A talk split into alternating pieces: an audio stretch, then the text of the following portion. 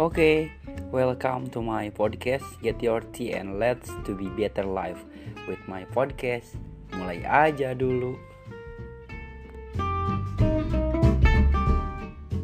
Hi and welcome to another episode. I'm Ihsanul Alim. This season we gonna be talking about with calon dokter muda nih dia Satya Ningrum thanks uh, udah mau nyempetin waktunya di sela-sela kesibukannya halo apa kabar dia Halo. Di gua sekarang lagi hujan loh. Di, di Semarang hujan nggak? Sekarang Semarang kan jarang hujan. hmm, bagus dong. Hey long time banget nih. Gua nggak denger kabar atau apa pun. Tapi kabar baik pastinya ya. Pasti dong, alhamdulillah. sebelum lanjut nih lagi sibuk apa sih di di perkuliahannya? Paling sibuk kulonan, kulon tuh kuliah online, terus oke. tugas juga. Ya, you know lah tugasnya kayak gitu. Maksudnya kayak gitu, eh jatuhnya pretest buat praktikum tuh jadinya tugas. Terus eh, yang paling sedih sih nggak bisa anatomi ya praktikum anatomi. Soalnya kan kalau praktikum anatomi kan pakai kadaver gitu kan. Main langsung kita identifikasi di situ kan ya masa online juga sih praktikum anatomi. Aku sedihnya di situ sih terus eh, tapi kalau untuk tes anatomi ada soalnya nanti. Eh, di sela kesibukan kulon sama kuliah belum artian tugas gitu ya paling organisasi rapat online terus eh, bikin eh, kayak apa ya kayak poster apa buat IG isian IG gitu. Oke oke oke. Berarti produktif banget dong. Eh ya nggak tahu deh. Oke, sebelum lanjut lebih menarik nih, perlu gue sebutin dulu nih hal menarik dari narasumber gue kali ini nih. Melengkap, dia Satya Ningrum, oke? oke Jakarta 18 Januari 2001, 2000 2001 nih. 2001 Wow, asli Tangerang. Dan pada tahun ini dia ini lagi melanjutkan studinya yaitu di Undip ya, Universitas Diponegoro. Dan mengambil eh, prodi medical student. Di Undip itu kan fakultas kedokterannya ada lima jurusan gitu ada KG, kedokteran gigi, kedokteran umum, gizi, farmasi, sama keperawatan. Nah, di situ eh, medical student tuh eh, kedokteran umum gitu. Wow, jadi nanti calon-calon dokter muda dong ya. Dan dia ini salah satu alumni BSC juga. Kebetulan gue dulu pernah sekelas dan oke banget gitu. Mungkin untuk hal-hal yang apa yang menarik bisa nanti kalian kita ngobrol ya. Santai aja. Oke, lanjut nih. Pertanyaan pertama dari gua nih. Lu kan di CV lu kan gue lihat pernah ikut olimpiade tuh. Nah, ceritain dong sedikit aja tentang olimpiade itu. Kayaknya menarik. Oke, jadi itu pas waktu SMA eh, 2018 pas kelas 12 kan, 12 awal. Jadi ada alumni kan, alumni ITS tuh datang kayak eh, ayo deh ikutan yuk olimpiade gitu. Kan kaget dong, eh, apaan nih gitu. Iya, iya. Ternyata jadi itu emang olimpiade yang diselenggarain sama eh, Institut Teknologi Surabaya atau ITS. Terus eh, itu adalah olimpiade teknik kimia. Gak sempat kepikiran juga itu apaan. Jadi sistemnya itu dibikin kelompok gitu kan. Aku bertiga sama temanku waktu itu. Terus sistemnya itu pertama online dulu. Eh, seleksinya tuh lumayan banyak seleksinya untuk eh, itu sendiri. National Olympiade of Chemical Engineering. Terus tapi aku gagal di tahap eh, waktu yang penyisihan itu. Jadinya cuma dapat partisipan aja, gelarnya bukan yang first winner. Kalau first winner tuh dapat free pass buat masuk ITS. Wow. Tapi dengan mengikuti eh, kegiatan itu pastinya bakalan banyak banget dong pengalaman. Pengalaman pernah ngikutin olimpiade, terus berhubungan kuliah di Undip gitu. Ceritain sedikit dong tentang Undip dan kesibukan sehari-hari gitu. Lakunya pandemik dan disuruh di rumah. Iya. Itu eh menurut aku sih hektik ya dari semester kalau semester satu tuh di tempatku nggak boleh ada eh, ikutan opek ataupun eh, kegiatan yang bersangkut paut sama ormawa di undip gitu. Jadi Iya, iya, iya. benar itu benar pure kita jadi anak maba terus ikutan kuliah ya kuliah gitu tapi nggak boleh ikutan apa pun gitu. Nah di semester dua ini dibukalah kesempatan buat ikutan ormawa ikutan organisasi-organisasi dan ke- eh, panitiaan gitu. Eh, di semester 2 ini kebetulan kan eh, dapat amanah buat jadi senat mahasiswa juga. Wow. Eh, gimana ya soalnya organisasi dilakukan dari rumah terus kulon dari rumah. Itu tuh kayak greget nggak sih rasanya? Aduh Bener, pengen jatuh pengen ngadain pengawasan ini pengawasan ini advokasi bla bla bla dan semuanya tuh hancur semua gara-gara kan kita nggak boleh lakuin keluar rumah gitu-gitu terus ya masalah susahnya ya pasti susah banget lah yang harusnya tetap muka soalnya eh, most of pelajaran di tempatku tuh harus tatap muka gitu dan sekarang diubah ke kuliah online Tapi tapi gue setuju sih lebih ke tatap muka gitu. Seharusnya kan ada simbiosis mutualisme gitu antara dosen dan kitanya. Nggak kan kebanyakan kalau sekarang itu lebih tugas-tugas tugas gitu. Kita juga perlu dong gitu pemahaman-pemahaman yang dari syar- dari dosen itu. Mm, bener banget. Eh, lingkungan menurut lu di sana mendukung banget nggak sih buat lu, buat lu survive gitu, buat lu tumbuh lebih upgrade dan lebih open minded? untuk masalah lingkungan itu kan dari diri kita sendiri ya. Maksud dari kita sendiri tuh yang namanya lingkungan kan luas. Ada lingkungan yang akan berdampak baik pada kita ada yang berdampak kurang baik. Jadi gimana caranya kita untuk mencari lingkungan yang berdampak baik Oke oke. Eh, kalau masalah yang kurang baik kan kayak ya mungkin sering nongkrong lah atau apa ke depan juga ada loh teman yang nongkrong juga tapi IPK-nya pun aman Wah hebat dong dia. Iya, jadi kenali dirimu dulu dan cari lingkungan baikmu gitu. wow. Kalau emang lingkunganmu lebih suka sama orang-orang yang eh, nggak terlalu suka hangout, ya udah deketin mereka gitu, belajar bareng atau diskusi bareng. Kalau misalnya emang cara belajarmu itu harus ke kafe atau harus ke tempat yang lebih ramai, ya udah ikutin gitu. Jadi pilihan di kita. terkadang kan ada beberapa mindset yang terlalu menyudutkan lingkungan ah ini lingkungan gue nggak mendukung lingkungan gue mendukung tapi gue setuju banget itu sama barusan yang lo kasih argumen itu bener. emang harus seperti itu gitu dari dari kitanya dulu gitu ya. cukup sinyal positif banget nih ke gue nih eh by the way lu kangen BSC nggak Kangen lah pasti. wow Dan salah satu pengalaman juga di sana. Iya, tapi boleh nggak share ke teman-teman nanti yang mau dengerin nih, apa sih yang bikin kangen gitu dari BSC? Jadi kalau bisa dibilang BSC itu tempat gue taubat.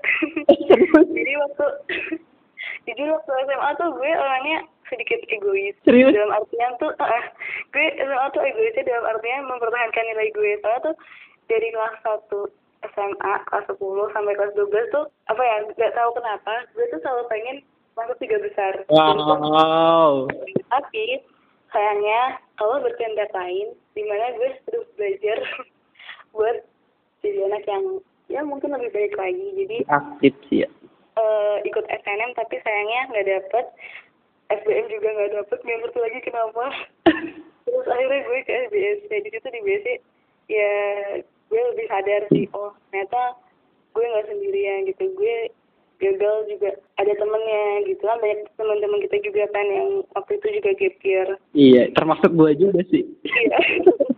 dan apa orang tua juga bilang ya udah nggak apa-apa toh masih 2001 gitu. waktu TK kan soalnya tuh kecepatan gitu kan masuk SD-nya kecepatan terus ya di BC gue mikir kok iya mungkin ini saat saatnya gue insaf saatnya nggak terlalu egois saatnya buat uh, sharing and caring with others terus Oke.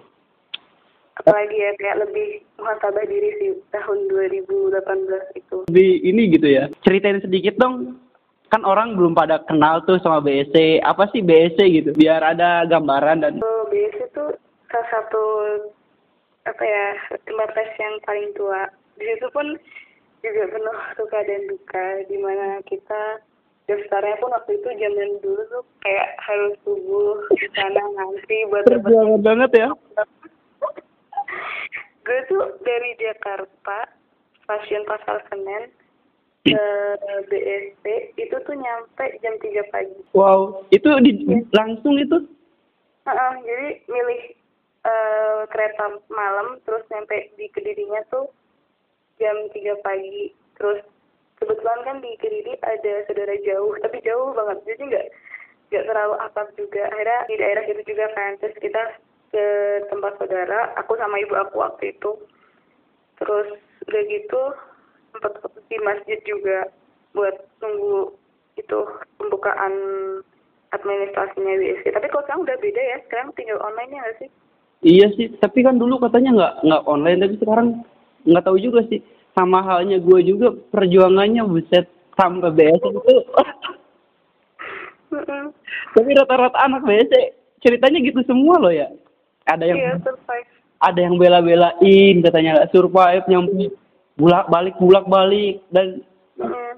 sesuai ekspektasinya sesuai banget itu dapat yang nggak didapetin di tempat lain. Mm-mm, bener banget. Lebih, wow, open minded sih kalau aku dapat Nah. jadi BSC tuh.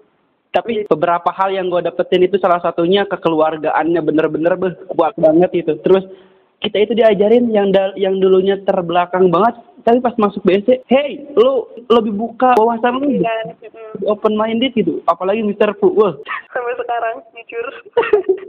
gara-gara yang itu. Karena eh, harusnya kan kalau ada alumni biasa aja gitu ya, tapi sekarang aku masih deg-degan aja kalau ketemu Mr. Fu atau ngobrol bareng Mr. Fu, jujur.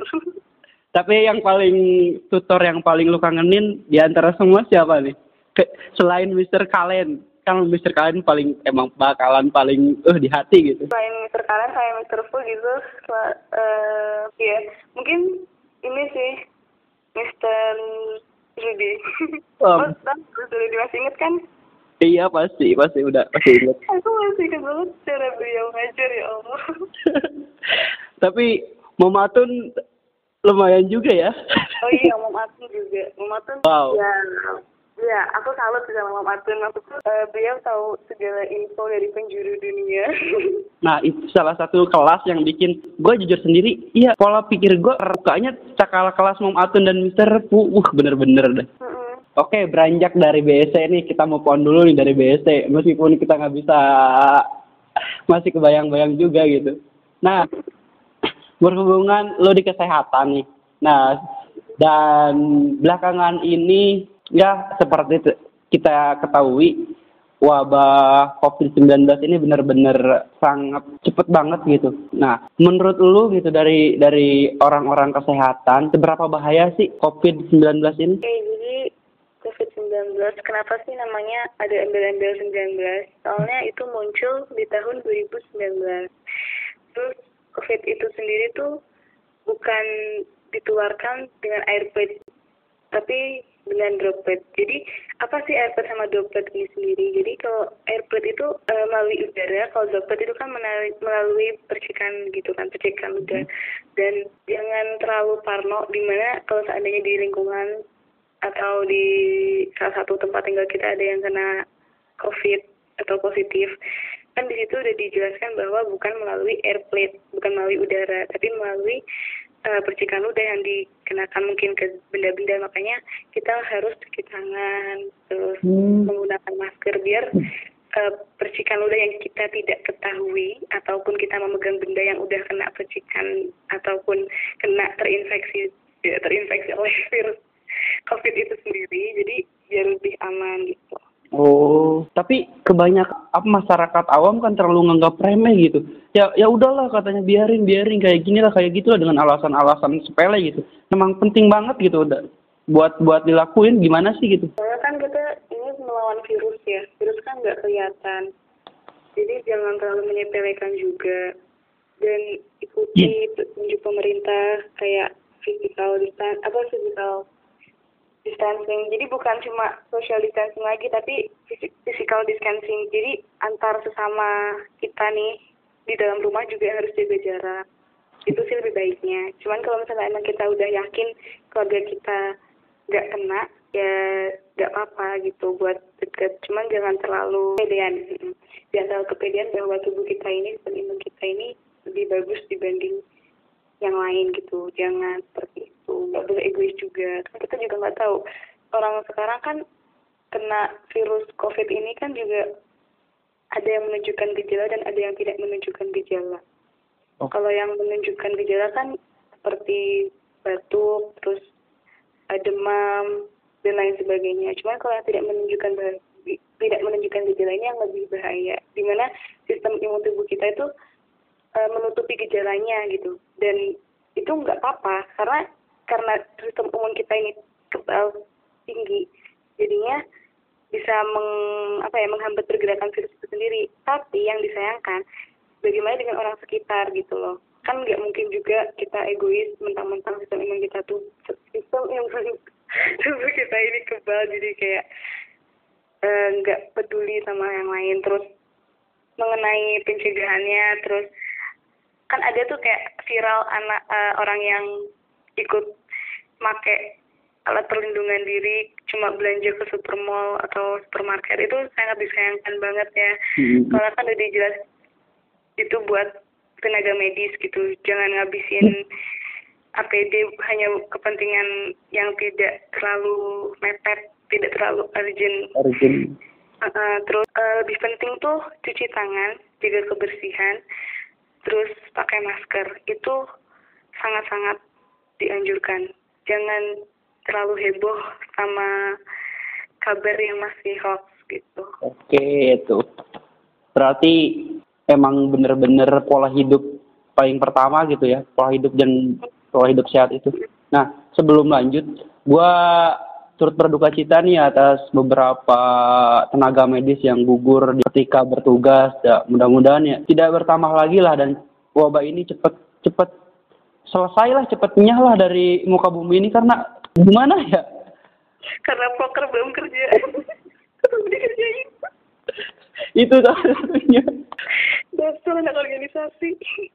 Aduh, kebayang kan biasanya keluyuran di luar dan sekarang harus di di rumah di kamar waduh bener-bener deh dari tips-tips dan uh, saran-saran dari lu tadi mudah-mudahan yang pendengar ini bisa ambil sesuatu gitu dari apa yang kita bincangkan. Karena gue konteksnya kenapa gue bikin podcast ini gue pengen lebih kasih dikit wawasan lah manfaat kepada pendengar. Karena gue gua kasih nama kan podcast ini mulai aja dulu nih.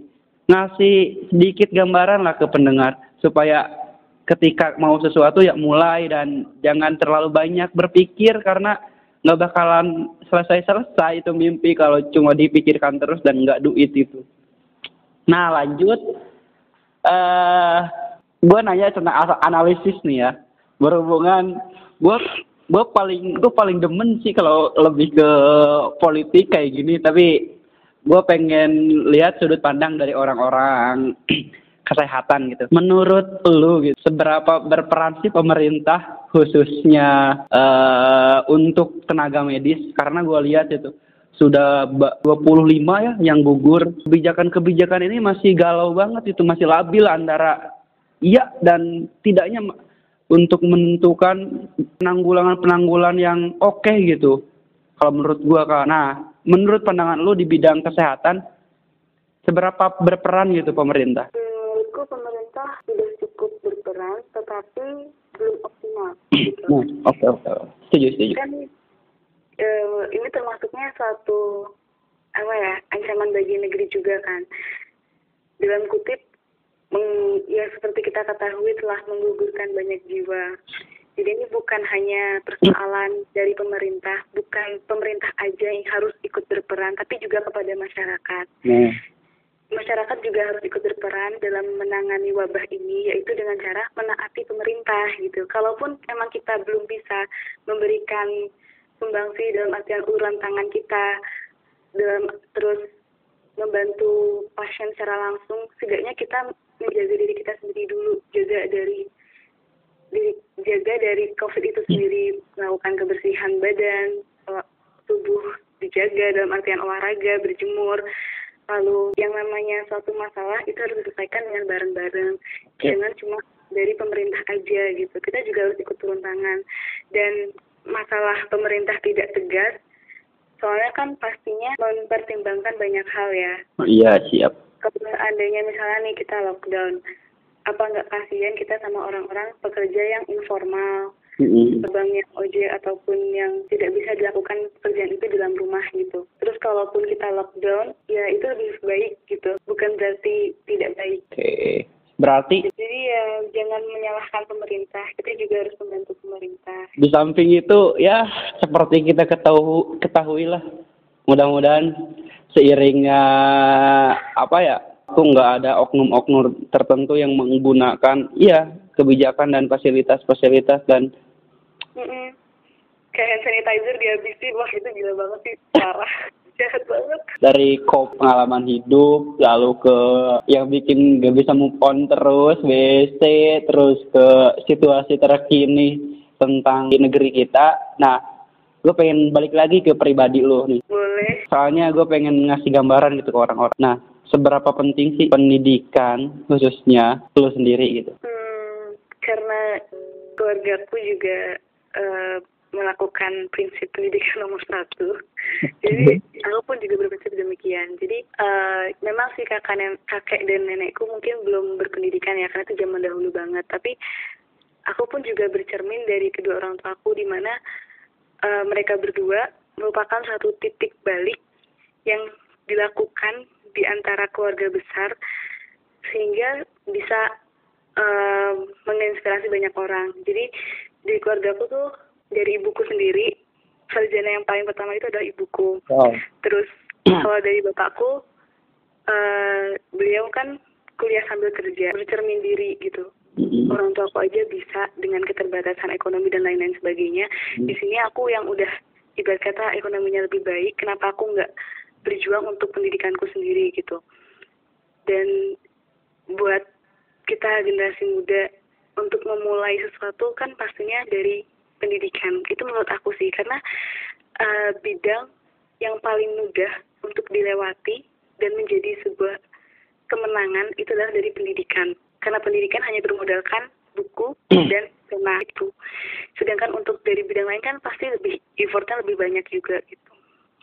Dan itu sih menurutku yang paling utama dari keluarga, lalu teman-teman juga yang mensupport, ayo dong belajar belajar gitu. Dan bukan berarti belajar itu cuma tetap buku, lihat buku, baca, catat gitu enggak. Kita juga bisa belajar dari sekitar, dari orang-orang lingkungan cara cara mereka berkomunikasi ya benar terus dan lain sebagainya Nah, itu kan untuk di bidang pendidikan. Untuk yang ya sekarang yang melanjutkan pendidikan, mudah-mudahan bisa lebih merasapi lah gitu. Apa yang mereka dapat ini nggak semua orang dapat. Nah, gue iya pengen, gue pengen minta sara, minta masukannya dari lu. Gimana buat orang-orang yang nggak seberuntung, mohon maaf gitu, bukan menyampingkan atau apa, nggak seberuntung kita, tapi mereka ada keinginan untuk berpendidikan. Nah, mungkin bisa lu bisa share lewat apa lu nggak apa kuliah tapi di samping lu kerja lu cari info-info yang lu geluti menurut menurut lu gimana Eh, itu kan sekarang banyak banget nih beasiswa-beasiswa yang dibuka secara luas oleh pemerintah. Jadi tinggal kemauan kita dan niat kita. Kalau seandainya kita memang niat untuk belajar dan bekerja, ya ayo monggo. Jadi gini, eh, bukan berarti yang tidak berpendidikan atau tidak kuliah itu lebih kurang baik dibanding yang berkuliah.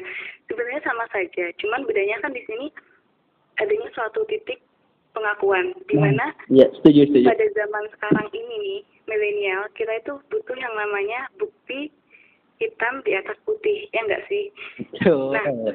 kalau seandainya nih misalkan bayangin kita sebagai HRD punya dua orang calon karyawan di perusahaan kita yang satu memang sih kemampuannya sangat-sangat bagus. Akan tetapi tidak ada bukti nyata di atas tidak ada bukti nyata mengenai hitam di atas putih.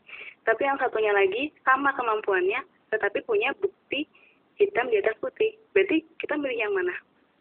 Hitam. Ya. di atas putih kan?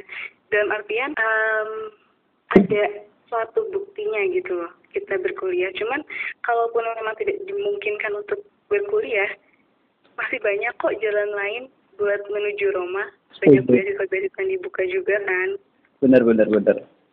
Wow. Karena iya gue pengen lebih ngasih wawasan dari sudut pandang yang berbeda gitu, nggak cuma dari orang-orang yang ya latar belakangnya udah ini udah itu, tapi kita aja yang masih muda bisa kok gitu dengan latar belakang yang kita syukuri dan latar belakang nggak nggak terlalu ya begitulah. Tapi mudah-mudahan si pendengar ini khususnya bisa ngambil sesuatu gitu dari perbincangan kita. menambahin dikit nih. Jadi jangan pernah merasa minder.